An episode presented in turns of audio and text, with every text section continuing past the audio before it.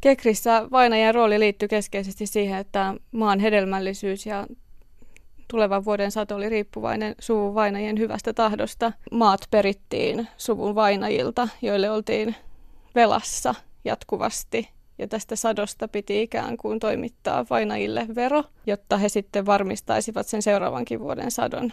On palvottu vainajaa sikäli, että heille ollaan uhrattu ruokaa, viety haudoille viinaa ja lahjuksia ja myöskin kestitetty heitä, että ensin pöytä on katettu vainajille ja sitten vasta perheelle. Ja kun sauna on lämmitetty, niin on sanottu, että kekrittäret, kekrittäret, pyhät miehet kylpemään. Nämä pyhät miehet ei välttämättä liitykään kristinuskoon millään tavalla, vaan vainajat olisi ollut osa kekriä jo ennen kuin ruvettiin pyhimyksistä puhumaan kristinuskon kontekstissa. Ei ole sadonkorjuujuhlaa, jossa ei jollain tapaa ole tätä vainajan palvonnan ulottuvuutta olemassa. Se sato ikään kuin saatiin niiden vainajien suopeudella. Suomalaisessa kansanuskossa on perinteisesti uskottu, että kekrin aika on hyvä aika tehdä lemmentaikoja tai mennä naimisiin.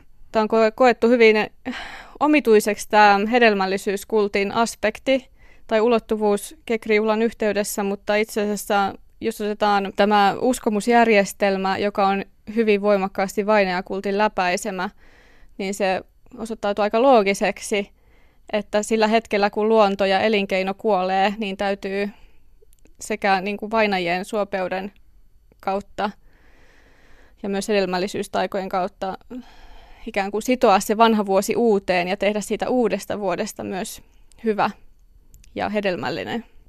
Erityisesti vanhassa tutkimuksessa kuolemisen ja hedelmällisyyden teemat on nähty hyvin erillisinä, vaikka itse asiassa ne on hyvin lähellä toisiaan ja liittyy, liittyy ikään kuin samaan tämmöiseen myyttiin, missä elämä luodaan uudestaan tämmöisestä alunmateriasta. Kun vuosi kuoletettiin oikein, sitä, se voi nähdä tämmöisenä kuolinriitin kaltaisena juhlana, niin sen oikein kuolettamisen jälkeen hedelmällisyyden alkuvoima siirtyi takaisin yhteisön käyttöön ja tähän liittyy myös nämä, ehkä nämä hedelmällisyystaijat.